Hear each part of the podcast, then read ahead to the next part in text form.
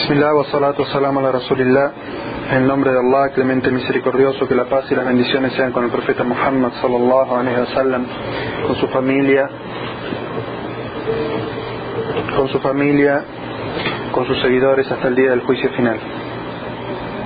Vamos a estudiar juntos, inshallah, este libro que se llama Cómo rezar acorde a la sunna del profeta Muhammad sallallahu alaihi wasallam del Sheikh Abdulaziz ibn Abdullah ibn Baz. Este Sheikh falleció ya hace unos años, que Allah tenga misericordia de él, era el mufti del, del país de Arabia Saudí. El mufti es aquella persona que tiene la capacidad de dar los veredictos legales en su país.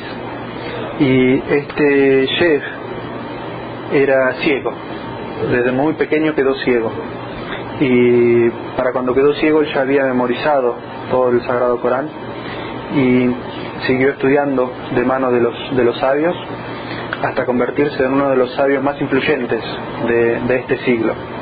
Uno de los sabios que enarbolaron el conocimiento de volver al Corán y la Sunna y utilizar siempre el Corán y la Sunna y no darle prioridad a la palabra de las personas sobre la palabra de Allah y de su mensajero. Y escribió este pequeño libro que en realidad es una conferencia que él dio en el cual instaba a las personas a aferrarse a la sunna del profeta Muhammad sallallahu alaihi wasallam para hacer la oración, es decir, realizar la oración acorde a la sunna del profeta Muhammad sallallahu alaihi wasallam.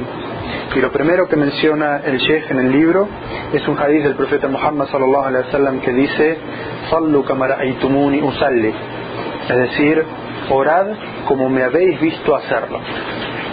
Es decir, el profeta sallallahu alaihi wasallam en este hadith que es auténtico nos marca cuál es la metodología para la oración y para otros ritos de adoración también. De la misma manera que nosotros decimos Ashadu anna Muhammad Rasulullah, es decir, atestiguamos que Muhammad es el mensajero de Allah, es decir, que vamos a adorar a Allah tal como el profeta sallallahu alaihi wasallam nos enseñó, esa, esa es la regla general. Este hadith que acabamos de mencionar es la regla específica. Es decir, para la oración, el profeta Muhammad sallallahu alaihi wasallam dijo, "Sallu usalli", es decir, hagan la oración, realicen la oración de aquella manera que me vieron hacerla.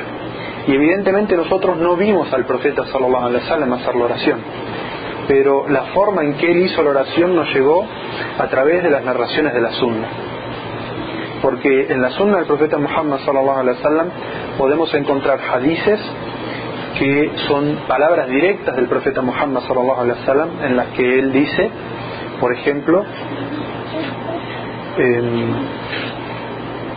el hadith en el que el profeta sallallahu alaihi wasallam habla de la importancia del tawhid y dice, narrando un hadith qudsi, la persona que se encuentre conmigo el día del juicio sin haberme asociado nada,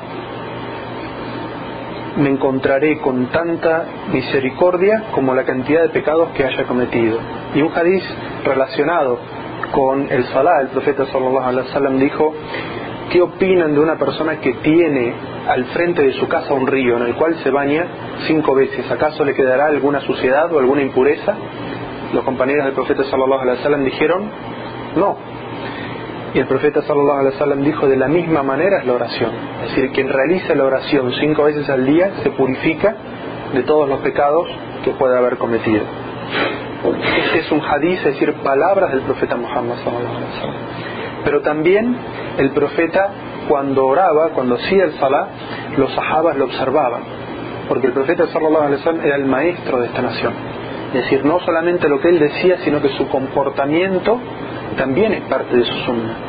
Entonces vamos a encontrar muchos hadices que vamos a leer a lo largo de este libro que algún sahaba dice, vi al profeta sallallahu alaihi wasallam hacer tal y tal cosa. Y este no es un hadiz directo, pero lo consideramos un hadiz del profeta sallallahu alaihi wasallam porque describe la forma en que él se comportaba o la forma en la que él oraba. De la misma manera que vamos a leer sobre esta oración que nosotros hacemos, que es la oración de Tarawih, ahora en Ramadán, que Aisha dijo, el profeta sallallahu alaihi wasallam no hacía más de 11 o 13 raka. El profeta sallallahu alaihi wasallam no nos está diciendo, pero Aisha nos está describiendo cómo era la oración nocturna que hacía el profeta sallallahu alaihi wasallam en su casa. Entonces estos secretos de lo que pasaba dentro de la casa del profeta sallallahu alaihi wasallam lo descubre para su nación su esposa y nos da la información de qué es lo que pasaba dentro de la casa del profeta sallallahu. Entonces la metodología para orar, cómo aprendemos la oración, de dónde aprendemos la oración, el profeta dice, aprendan a hacer la oración como me vieron hacerlo. Para nosotros es como leemos en la sunna que el profeta sallallahu alaihi realizaba la oración. De esa manera debemos orar. Y el profeta sallallahu alaihi wasallam dijo en un hadith, la mejor guía es el Corán y también la palabra del profeta Muhammad sallallahu alaihi wasallam. Y la peor acción es la innovación. Toda innovación es desvío y todo desvío termina en el fuego. Entonces, juntando estos dos hadices entendemos que específicamente en los actos de adoración tenemos que seguir la sunna del profeta Muhammad sallallahu alaihi wasallam, porque si intentamos adorar a Allah de una forma que no llegó registrada en la sunna del profeta Muhammad sallallahu alaihi estaremos cayendo en una innovación y toda innovación es desvío. Si intentamos adorar a Allah de una manera que el profeta sallallahu alaihi wasallam no enseñó, lo que terminaremos haciendo es, aunque tengamos la mejor intención, lo que terminamos haciendo es una innovación. Y la innovación es desvío, y el desvío nos lleva hacia dónde? Hacia el infierno, es decir, hacia aquello que no complace a Allah. Y la sunna del profeta Muhammad sallallahu no guía hacia aquello que complace a Allah. El primer título de este libro es La ética de la oración. Dice, el imam al-Bukhari registró las siguientes palabras del profeta Muhammad sallallahu alaihi wasallam. Orad como me habéis visto hacerlo. Dice el Sheikh, en este breve tratado explicaremos cómo realizaba la oración el mensajero de Allah sallallahu alaihi wasallam. Dice el Sheikh, lo primero que debe hacerse, es decir, una condición previa para la validez de la oración, debe realizarse la purificación, es decir, el udú tal como fuera ordenado por Allah en su libro. Entonces tenemos que entender que los ritos de adoración en general y específicamente el Salah, en lo que estamos estudiando en este libro, tienen eh, condiciones previas, es decir, que se deben hacer antes, condiciones durante y hasta condiciones después, para que la oración sea válida. Entonces, en este caso, el profeta sallallahu alaihi wasallam dijo en un hadith, aquella persona que no hace la ablución, su oración no es válida. ¿Mm? Dijo, la salata liman la udu Es decir, no es válida la oración de quien no tiene el udu. Entonces, esta condición afecta la oración, la validez de la oración y es previa. Es decir, que antes de pensar en hacer el salat, tenemos que pensar en hacer la ablución. Y la ablución es de dos formas. Es una ablución mayor que es el ghusl, que es el baño completo de todo el cuerpo, y la sunna del profeta Muhammad sallallahu alaihi wasallam era lavar primero las partes íntimas, luego lavarse las manos, luego, luego lavar la cabeza, luego la parte derecha del cuerpo y luego la parte izquierda. Y terminaba el profeta sallallahu alaihi wasallam haciendo luego de, de la ablución mayor hacer la ablución menor. Y todas las acciones dependen de su intención, es decir, que antes de hacer la ablución debemos tener la intención formada de que lo que estamos haciendo es la purificación mayor, porque no hay diferencia entre esta purificación mayor y un baño que uno toma para refrescarse. Y lo que transforma esta obra de un baño para refrescarse en un acto de adoración que va a influir sobre nuestra oración es la intención que tenemos dentro del corazón. Entonces fíjense la importancia. Entonces primero la intención de hacer el gusul y, y como lo hemos descrito. Segundo, la, purificación que sigue, purificación menor, es el udú. ¿Cómo se hace el udú? Primero se forma la intención en el corazón, luego se dice Bismillah, luego se lavan las manos tres veces, luego se, lava la boca tres veces, luego se lava la nariz, es decir, se aspira agua y se saca el agua de la nariz también tres veces, luego se lava la cara completamente y eso es desde las orejas hasta abajo de la barbilla y para los hombres que tienen barba pasarse los, dedos húmedos por adentro de la barba. Luego se lavan los brazos, primero el brazo derecho desde la mano hasta el codo inclusive, luego la mano izquierda desde la mano hasta el codo inclusive, después se mojan las manos y se pasa por arriba de la cabeza. En el caso de las mujeres, si tienen puesto el hijab y se lo han puesto con el udú hecho, pueden pasarse la mano por arriba del hijab, sobre todo si están en lugares públicos, como en una universidad o en el trabajo. Luego se vuelve a mojar las manos y se pasa en los oídos, por adentro y también con el dedo pulgar por afuera. Luego de ello se lava primero el pie derecho hasta el tobillo inclusive y luego el pie eh, izquierdo, el, tobillo y el talón inclusive. Eso es lo primero que se hace. Y el Sheikh menciona que la orden del udú fue establecida en el Sagrado Corán. Dice Allah en el Sagrado Corán, vosotros que creéis, cuando vayáis a hacer la oración, lavaos la cara y las manos, llegando hasta los codos, y pasaos las manos por la cabeza y lavaos los pies hasta los tobillos. Es decir, que este es uno de los pocos ritos que se describen completamente en el Sagrado Corán. La mayoría de los ritos están enunciados su obligatoriedad en el Corán y explicados en detalle en la sunna del profeta Muhammad sallallahu alaihi wasallam. Como por ejemplo, ahora estuvimos dando una clase sobre el ayuno. Allah Azza dice en el Sagrado Corán, o vosotros que creéis, se os ha impuesto el ayuno como las naciones que os precedieron. Pero no dice de cuándo comienza el ayuno, cuándo termina el ayuno, cómo se debe hacer el ayuno, cuáles son las cosas que eh, anulan el ayuno, cuáles son las cosas que no. Todos esos detalles uno los encuentra en la sunna. Excepto que está mencionado en el Sagrado Corán que dice que uno debe empezar a ayunar cuando distingue el hilo negro del hilo blanco, que eso es el, el hilo de luz que se distingue en el horizonte. Y dice después y continuar el ayuno hasta la noche. Y, y, es la sunna la que explica qué es esa palabra noche en el Sagrado Corán, que es cuando se ha puesto el sol, es decir, que comienza la noche. Después dijo el profeta Muhammad sallallahu alaihi wasallam en un hadith que sigue el, el Sheikh mencionando, no es aceptada la oración si no es realizada previamente la ablución. Es decir, como mencionamos, que la oración tiene condiciones previas y una de estas condiciones es realizar previamente la ablución. Continúa el Sheikh con el segundo paso, es decir, lo primero que se debe hacer cuando uno piensa en la oración es la ablución, primer requisito previo. Segundo requisito previo, dice el Sheikh número dos, orientarse en dirección a la Qibla, es decir, a la sagrada Mecca. La ciudad de la Mecca está lo que se llama el Masjid del Haram o la mezquita sagrada. Dentro de la mezquita sagrada está la Kaaba. La Kaaba es la Qibla o el lugar hacia donde nos orientamos los musulmanes cuando hacemos el Salah. Y el profeta sallallahu alaihi wasallam estableció que si uno ve la Qibla debe orientarse directamente hacia ella. Pero si uno no ve la Qibla, como es el caso de nosotros, uno debe hacer el mejor esfuerzo intelectual por llegar a saber cuál es la dirección exacta pero que de todas maneras no es un, eh, un, imposible, es decir, que si uno no está exactamente en el grado número 23 orientado su oración no es válida, sino que el profeta sallallahu alaihi wasallam dijo lo que está entre esto y esto es qibla. Es decir, que mientras sea una dirección aproximada de lo que es la qibla, esa oración es válida y ha cumplido con la obligación de orientarse hacia la qibla. Esta sigue siendo una condición previa a la oración. Fíjense que todavía no iniciamos la oración y ya mencionamos dos condiciones. Primero la evolución y segundo el orientarse hacia la Qibla. Continúa el Sheikh diciendo, con la intención de cumplir con la oración específica que se desea cumplir. Es decir, la tercera condición previa, la intención en el corazón.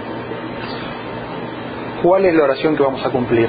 Si entramos a la mezquita y vamos a hacer la oración de salutación a la mezquita. Entonces en el corazón debe estar la intención de Tahiyatul Masjid o salutación a la mezquita. Si vamos a entrar y ya vamos a hacer el Dhuhr, uno tiene que formar en el corazón la intención de hacer el Salat al-Dhuhr. Y no es válido en el Islam un acto en el que uno entra mecánicamente y no tiene intención en el corazón. El profeta sallallahu alaihi wasallam dijo: "Innamal amalu binniyat." Las acciones dependen de la intención. E incluso la palabra que se utiliza en el árabe, que es biniyat, es decir, con la intención o de la intención, significa que va acompañada. Es decir, que en el momento que se va a iniciar la obra, lo que se llama el Ma'iyya, se llama en, el idioma árabe, en el momento que uno va a iniciar la obra, tiene la intención, forma la intención en el corazón. Entonces entra a la mezquita y dentro de su corazón y no en su boca, como dijimos, porque la intención tiene su lugar en el corazón y no en las palabras, forma la intención de hacer la oración del dujo. Y esa es la tercera condición previa para la validez de la oración. Primero la ablución, segundo orientarse hacia la la tercero la intención de la oración específica que queremos rezar. Y después dice el Sheikh, esta intención no debe pronunciarse en voz audible, porque ni el profeta ni sus compañeros solían hacerlo. Pronunciar la intención en voz audible es una innovación, ya sea que realices tu oración tras un imán o lo hagas individualmente. Si realizas una oración individual, coloca delante de ti una sutra. Entonces, el chef lo que nos está diciendo es que la pronunciación, es decir, decir la oración, decir la intención en voz audible, es algo que no se registra jamás que el profeta sallallahu alaihi lo haya hecho y que tampoco sus compañeros. Entonces, todo aquello que no haya hecho el profeta sallallahu alaihi ¿qué es? Es una innovación.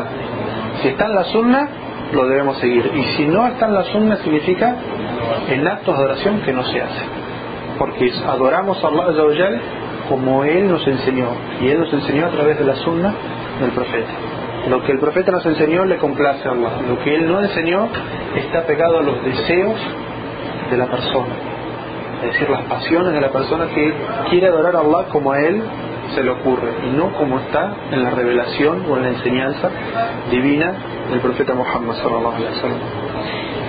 Entonces, hasta aquí venían las eh, condiciones previas y, el Sheikh aclara de que esto de la intención es ya sea que uno vaya a hacer la oración individualmente o detrás de un imán.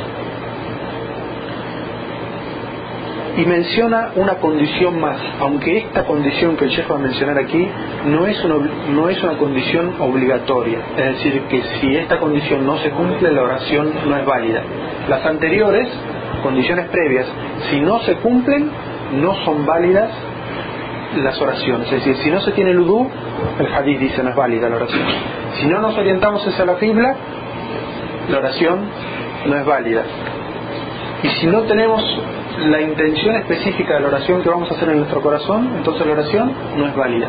Acá el chef menciona una cuarta condición, pero esta es una condición que si no se cumple, la oración de todas maneras es válida, pero se está contraviniendo la sunna del profeta Muhammad Y eso es colocar lo que se llama una sutra, es decir, un elemento que vaya en el lugar un poco más adelante del lugar donde uno apoya la frente. Y es para marcar el territorio en el cual uno está haciendo la oración por esta prohibición que existe de que no se pase delante del orante. Ahí es el profeta Muhammad sallallahu que dice, si uno supiera el, pecado que contiene, pasar delante de un, orante, de se detendría 40 antes. Y el, y el que narra el hadith dice, no sé si dijo 40 horas, 40 días, 40 meses o 40 años.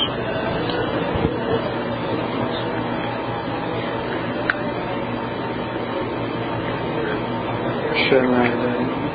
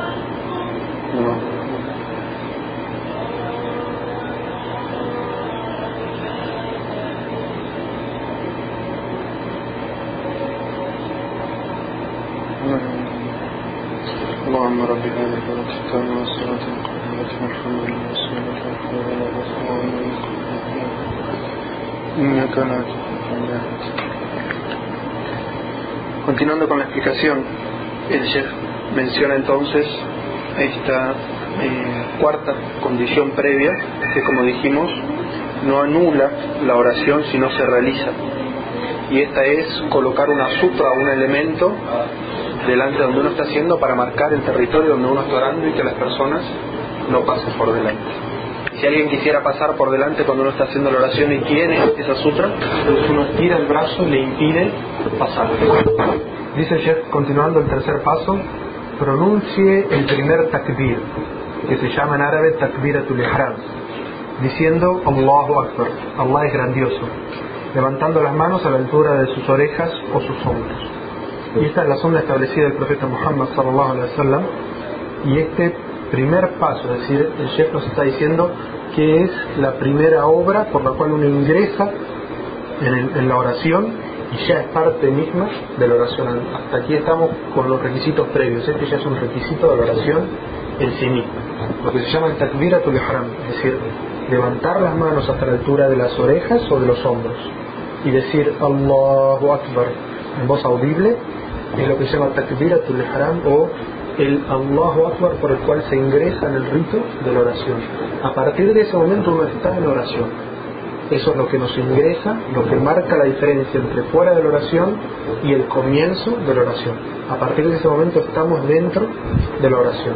Y la sunna del profeta Muhammad como dijimos, es decirlo en voz audible y levantando las manos a la altura de las orejas o de los hombros así, Y no es sunna el hecho de poner las manos sobre las orejas o de tocar las orejas, sino levantarlo hasta la altura de las orejas.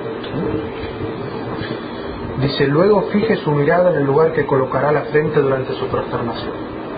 Es decir, el lugar donde vamos a poner nuestra frente cuando hacemos la prosternación, ese es el lugar donde debe estar fija la mirada. Es decir, uno ya está en la oración, dijo Allahu Akbar, ¿qué hace con los ojos? La mirada es algo que distrae, que uno puede mover durante todo el tiempo. Entonces, ¿dónde debe estar la mirada durante el, durante el salat? Ni, en ni en las manos, ni en el estómago, ni en los pies, ni mirando la hora, ni mirando el reloj que está en la pared, ni mirando a los hermanos, ni el que sale, sino en el lugar donde uno... Y eso ayuda evidentemente a mantener la concentración. Dice el Sheikh 5, coloque su mano derecha sobre su antebrazo izquierdo y ambos sobre el pecho, tal como lo hacía el profeta Muhammad.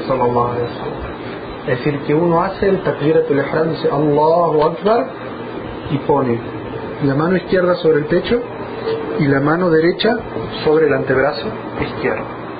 ¿Esto dónde? Sobre el pecho. Así es la sunna confirmada del profeta Muhammad sallallahu alaihi wasallam. Dice 6, eh, todo esto dentro de la oración. Es recomendable recitar la siguiente súplica al comenzar la oración. Y esto se llama Dua al-Iftitah o súplica de ingreso a la oración. Y esta existen distintas narraciones. Es decir, nosotros vamos a leer una hora y también existen otras.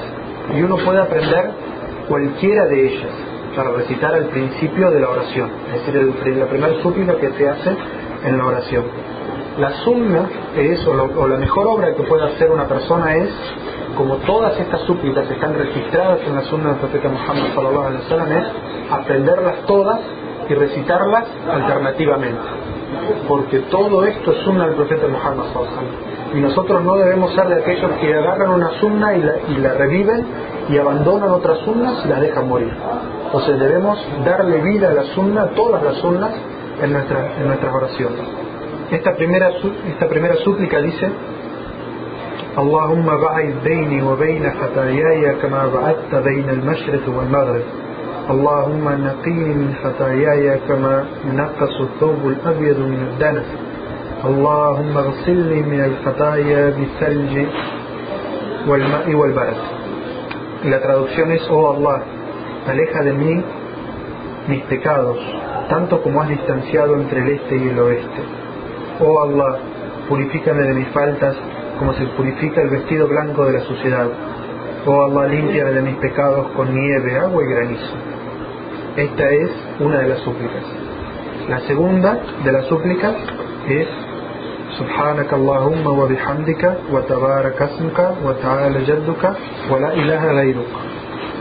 Y la traducción es glorificado y alabado seas, oh Allah, bendito sea tu nombre, elevada sea tu majestad, no hay otra divinidad excepto tú.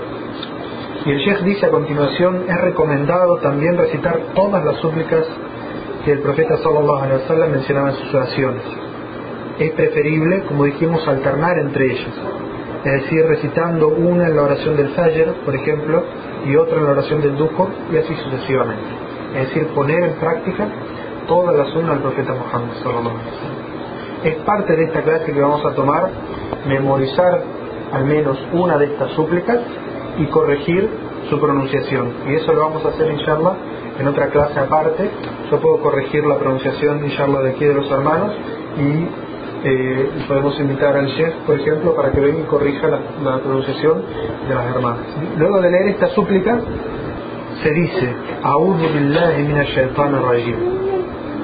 Me refugio en Allah del maldito shaitan. Y esta es una ley del Sagrado Corán.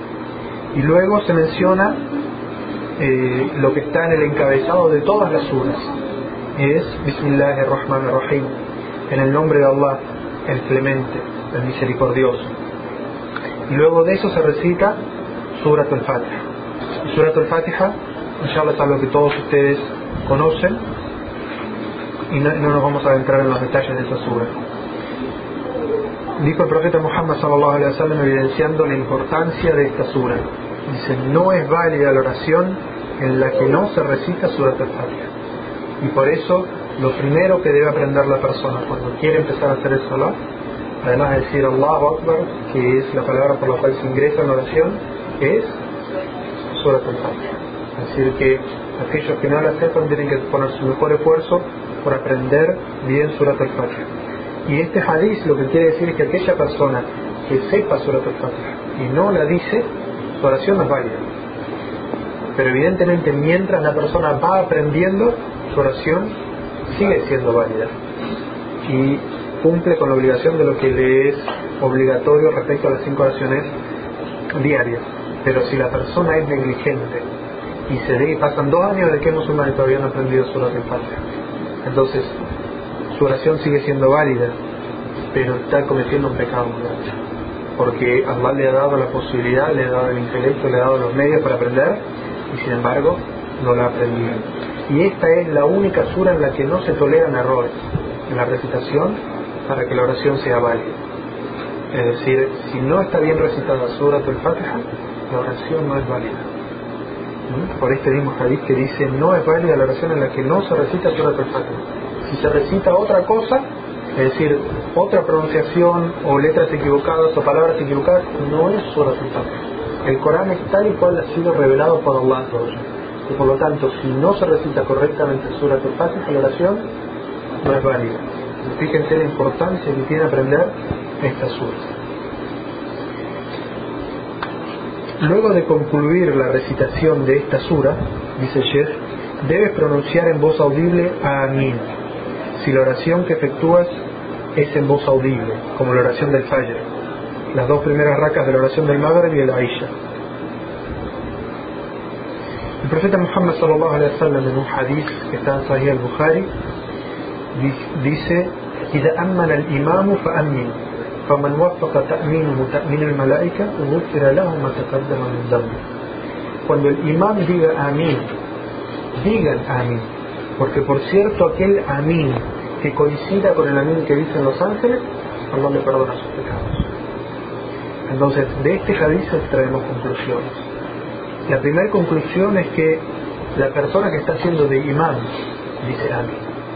Es decir, que todas las personas cuando hacen salah y terminan de decir no en aquellos que han caído en tu ira y son desviados, como toda Surat al-Fatiha es una súplica, al final se dice Amén, que significa que así sea. Lo que significa en español también decimos Amén, pero Amén significa decir que así sea. Entonces, uno cuando está recitando las oraciones que son en voz alta, el Amén se dice en voz alta. Si la oración es en voz baja, como el Duhur y el, eh, y el es en voz baja y también en la tercera raca del madre y la tercera y cuarta raca del Salat la Isha que se recita en voz baja, el Amin se dice en voz alta. Entonces todos decimos Amin, esa es la primera conclusión del hadith. Segundo, el imán también dice Amin. Cuarto, tercero, que cuando uno está haciendo la oración en comunidad, uno tiene que esperar a escuchar que el imán dice Amin para empezar a decir Amin y no como hacen algunas personas que el imán está diciendo empiezan todas las personas y el imán no dicho amén. ese amén no va a coincidir con el amén de los, de los ángeles, porque los ángeles cuando dicen amén, una vez el imán dice amén. Y por eso el profeta dice, si el imán dice amén, ustedes digan amén, es decir, uno después el otro. Porque en ese momento los ángeles lo dicen, si ustedes coinciden con de los ángeles, Allah perdona todas esas faltas. Fíjense, subhanallah, como es Allah de misericordia, una obra pequeña y, semejante eh, recompensa que tiene. Dice el Sheikh, luego, acorde a la sunna del profeta Muhammad sallallahu alaihi wasallam, se deben recitar algunas aleyas de mediana longitud en las oraciones del Dukhur, el Asr y el Aisha. Es decir, las dos primeras racas de eh, de todas las oraciones, es decir, el Fajr, el Dhuhr, el Asr, el Maghrib y la Isha, se recitan después de recitar Surat al-Fatiha, alguna sura del Corán que no sepan. Pueden ser las más cortas, si son las que están, las que recién están aprendiendo, y si aprenden otras suras que son más largas, entonces es mejor recitar cuanto más uno sepa del Sagrado Corán. Y dice Sheikh, en la sunna del profeta Muhammad sallallahu alaihi wasallam en la oración del Fajr específicamente recitar suras largas. Lo más largo que uno, que uno memorice recitarlo en la oración del Fajr. Dice mientras que en la oración del Maghrib el anochecer se puede recitar versículos cortos o también largos. El profeta sallallahu alaihi wasallam había un día a la semana en el que recitaba unas suras bien largas en la oración del Maghrib y, los otros días recitaba suras más pequeñas. Séptimo, dice Sheikh, luego de concluir las recitaciones, levante las manos al nivel de los hombros o las orejas y tras decir Allahu Akbar, inclínese en ruku, que es la inclinación, dejando su espalda y cabeza en una línea horizontal y apoyando sus manos abiertas sobre las rodillas en calma y, y en calma y serenidad dice tres veces Subhana Rabbi al y vamos a pedir inshallah al hermano Ibrahim que nos ven, parate aquí por favor. Así podemos indicar cómo es que se hace el ruco ¿Sí? mirando, mirando a ver para, allí. Para allí. Eh, pero si no hay las hermanas no te van a ver. Mirando para la puerta. Haces el ruku como dice uno estaba recitando el Corán.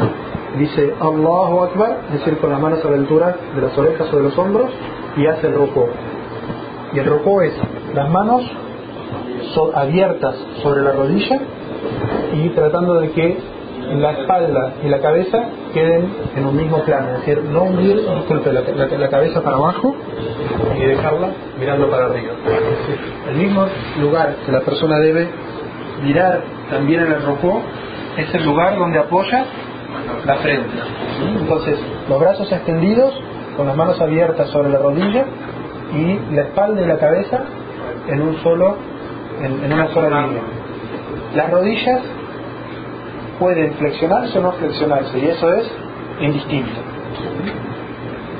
Entonces dice Sheikh que una vez que se ha llegado a esa posición en calma y serenidad se dice tres veces Subhana Rabbil Azim que significa glorificado sea mi Señor el grandioso Fíjense, las, las palabras del Sheikh son muy importantes. Es decir, la oración no es algo que uno hace apresurado. Y los doa que se dicen dentro de la oración tampoco es algo que se hace apresurado.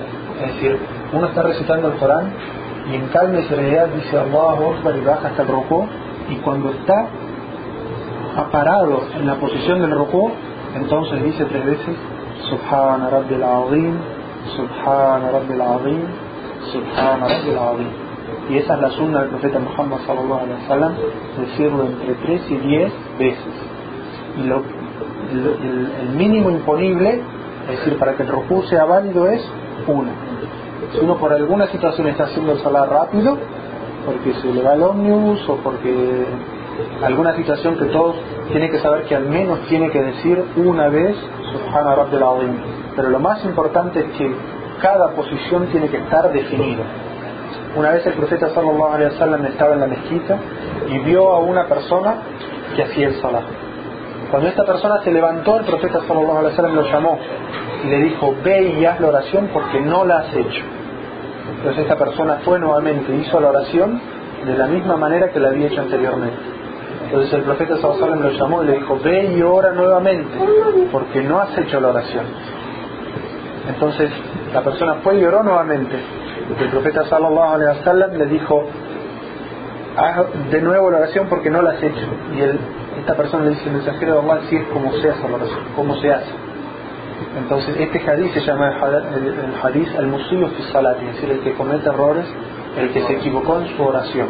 Entonces el profeta sallallahu alaihi wasallam le dice, entonces si vas a hacer la oración, levanta tus manos y describe en este hadith toda la oración, desde principio a fin. Lo importante, lo relacionado a esto que estamos hablando, es que le dice, entonces cuando vayas a hacer el ruku y estés en la posición del ruku con calma y serenidad, es decir, hayas llegado, entonces di Subhana Rabbil Azim, Subhana Rabbil Azim, Subhana Rabbil Azim. Y luego levántate. Es decir, el profeta Sallallahu establece en este hadith que cada posición tiene que estar completa y detenida. Entonces no sirve la oración de una persona que está parada y, en un movimiento constante el rukú y antes de detenerse ya se está levantando y antes de, llegar a estar parado ya se está yendo a la postura. esa oración no sirve. Es decir, cada una de las posiciones tiene que estar definida. Y cuando se está en la posición se dice el doa respecto. Lo que significa cuando uno hace la, la, la inclinación, la prosternación, es que el orgullo que uno tiene, la vanidad que uno tiene, se está humillando entre Dios. Y por eso es que esta posición, estas posiciones que son rituales, es decir, por las cuales nosotros adoramos a Allah, no se pueden hacer para ningún otro ser. Es decir, hacerle un rocó una inclinación a otra persona es un acto de idolatría. Incluso en la época del profeta Muhammad sallallahu vino una delegación de otro país que era un país de Persia. Y en ese lugar, como pasa en algunos países del mundo, la gente se saluda con una inclinación. Esa inclinación llegaba hacia los gobernantes como una inclinación completa. El profeta sallallahu alaihi wasallam les ordenó que se pararan y que ese tipo de acción no es aceptable para nosotros simplemente porque culturalmente para ellos sea un saludo, porque para nosotros eso es un rito de oración que dedicamos únicamente a Dios. Yo de pronto voy a coger esta botella, coincidencia está al lado, no, no, no. O sea, no, es, que uno bajo ninguna circunstancia pueda hacer un poco, o sea, uno puede hacer, está haciendo flexión, está haciendo gimnasia, o está haciendo, limpiando y no, se puede inclinar y va a hacer, ese no es el problema. Ahora, un, una saludar a una persona es una forma de darle respeto. Esa forma de dar respeto solamente se debe a Allah. ¿No es cierto? Entonces por eso no se puede saludar de esa manera ni hacer esa, esa, esa reverencia ante otro que no sea Allah. Y lo de la frente tiene que ver con que eh, en el Corán lo establece que es aquello que, que, el hombre tiene más orgullo, ¿no es cierto? Lo que es su frente y su nariz. Es decir, ¿cuál es una persona que es orgullosa y vanidosa? Así, ¿no es el nariz para arriba? O sea, eso es lo que describe en todas las, en todas las culturas a la persona que es orgullosa y vanidosa. Eso nosotros que es, toda la gente tiene su orgullo y también, o sea, la palabra aceptable para eso es la dignidad. Todos tenemos una dignidad. ¿Ante quién sometemos y humillamos nuestra dignidad? Únicamente ante Allah. Que es el que nos ha creado ante nadie más. Dice el chef, después de decir este dua en el ruku, Subhana Rabbil Azim, se recomienda conforme a la sunna, es decir, la tradición del profeta Muhammad sallallahu decir también, Subhanaka Allahumma Rabbana wa bihamdika Allahumma gfirli. Es decir, cuando uno también está en el ruku, se recomienda decir esta súplica, que significa glorificado sea su Allah, Señor nuestro. Para ti es la alabanza, oh Allah, perdona. Todas estas son súplicas que uno hace y fíjense que eh, en todas las, las súplicas que uno hace, ya sea Surat al-Fatiha o estas súplicas que vamos a ver, hay primero una parte en la que uno ensalza y glorifica a Allah y después le pide algo. Es decir, basado en esta característica o en esta eh, cualidad que tú tienes, oh Allah, te pido algo. Como la anterior que dice, glorificado sea mi Señor el grandioso. Es decir, esto es, algo con lo que uno alaba y ensalza a Allah Y después uno le pide, Allahumma gfirli, es decir, Allah, perdóname. Es decir, basado en estas características o estas cualidades que tiene Allah y que uno lo, está alabando, entonces, basado en, este, en esta buena obra y en esta eh, alabanza que te doy, entonces perdona mis obras, perdona mis pecados. El octavo, y hasta aquí llega la clase de hoy, dice, luego levántese lentamente mientras dice, Semi Allahu liman hamidah. Entonces está en el ruku y comienza a elevarse mientras va diciendo, Semi Allahu liman hamidah. Es decir, oh Allah escucha a quien te alaba. Y puede ser también en forma de súplica, Allah escucha a quien te alaba que la paz y las bendiciones sean con el profeta Muhammad sallallahu alaihi wasallam y quiera que este conocimiento nos ayude a orar de la forma que oraba el profeta sallallahu alaihi wasallam para alcanzar toda la recompensa en la oración.